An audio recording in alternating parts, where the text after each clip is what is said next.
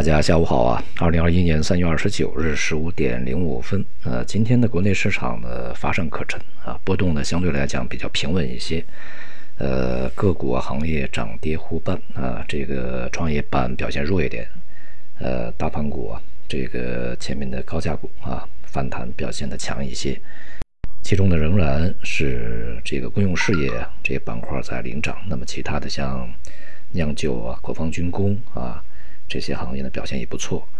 总的来说呢，是一个震荡整理状态啊，仍然处在这么一个这个休整期。呃，市场呢相对来讲还是缺乏一些诱因啊，而且参与者呢也在这个过程中呢，不愿意去过度的建立新仓，当然呢也不愿意去过度的去这个抛售啊。那么由于外围的市场的近段时间表现比较稳定啊，也应该会对内部市场呢产生一定的支持。就是相互来讲呢，是一个稳定作用，呃，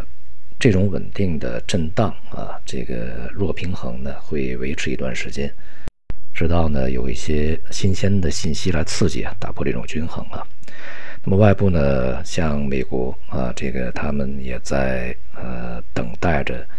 呃，拜登政府新的一些呃经济振兴方案的出台啊，其中有三万亿的，主要是用于基础设施以及民生领域的啊这种这个政策。那么再加上呢，近一段时间拜登政府呢加紧对中国的一些政策的实施施展啊，而且呢也和盟友在协同，呃。有苗头呢，希望啊，他这个拜登啊啊，不只是希望在国内呢，将奥巴马时期以及前边的数个政府吧，一直去呃叫嚷的，但是始终没有推进的基础设施投入呢这个方案开始这个施行啊。那么同时呢，也在国外和他的盟友呢，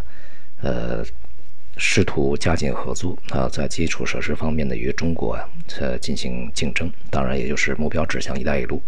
那么我们需要去观察接下来的政策它的内容以及实施的顺利程度。呃，那么如果方案的指向是更多的投入基础设施啊，那么将会对未来的通胀呢带来强化作用啊，甚至呢也会这个进一步的。加速整个市场的通胀预期的上行，当然也就意味着加速市场利率的本身的一个上行。预计这周呢会公布整个法案的一些内容，我们来看一下它的这些钱啊究竟都用在哪里。同时呢，在新疆问题以及棉花问题啊，他们是一件事情。呃，实行以后啊，预计在接下来不久，我们会看到其他的这个美国啊。呃的一些呃针对中国的这个政策呢再度出台啊，当然也会包括它的盟友啊一些协同行动，在经济相对来讲啊进入平稳期，呃，它对整个市场的影响的冲击力啊没有那么巨大的这个过程中啊，我们要关注政治方面的进展，对于市场的这种呃充满不确定和不可预测性的这种突然袭击。今天商品市场呢涨跌互现啊，这个原油价格呢也是从高位回落，因为，呃，苏伊士运河啊，它那个堵塞那是的堵塞堵塞航道那艘这个货轮呢，现在已经开始上浮了啊，预计在今天晚些时候涨潮以后，就应该可以把它拖行开来啊，这样的话也就解决了整个堵船的问题，所以呢，相关的无论是商品还是，呃。股票市场里面的一些板块呢，它的炒作，这个题材的炒作，因为呃，应该是就此这个就终止啊。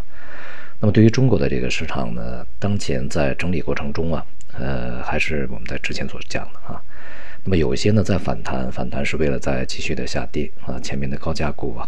无论这段时间表现有多么优异，还有科技股啊，都是要逢高出掉的。那么还有一些呢是上涨。比如说啊，像这个公用事业，以及其他的一些这个呃，疫情受控以后啊，它显而易见能够受益的一些行业，呃，在未来呢充满了一些上涨空间啊。至于这个服装纺织啊这个领域呢，因为我们目前呢当前这个题材还是非常鲜明的啊，呃，新疆长绒棉的问题所带来的一系列的这个发酵和反应。呃，对于这个国内外的一些品牌以及纺织整个行业呢，带来的影响应该是比较大的会和深远的。那么在这个过程中，仍然有机会去对于呃国内的一些企业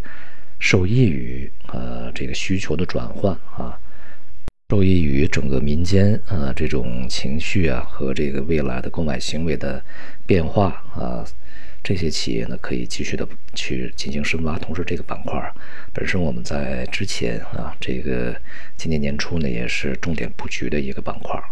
因为它是这个很明显啊，呃，价格比较低，这个在未来呢一定会恢复的一个行业。所以呢，各种因素叠加，是这样的一个题材和热度呢，还会持续一段时间。大家可以继续关注一点啊。那么其他的呢，没有什么特别大的变化，基本上是延续着之前的方向在运行啊。美债收益率的上行趋势不会停止啊，中间会调整，而美元呢，在当前已经明显的展开了它的这种上行的趋势啊，已经基本确立。那么所以呢，在呃收益率以及美元共同上行的这种这个情况下，就会对黄金、白银这样的一些。呃，受益于这个低利率啊，受益于啊实际利率为负的这样的一些资产呢，造成压力。那么因此啊，贵金属价格在未来的下行空间会被进一步打开啊。基本上呢是呃没有太大的变化，对于市场而言啊，我们呃不因为整个市场变得安静了，就这个将它的方向啊这个遗忘。仍然是延续着之前的策略去进行就可以。好，今天就到这里，谢谢大家。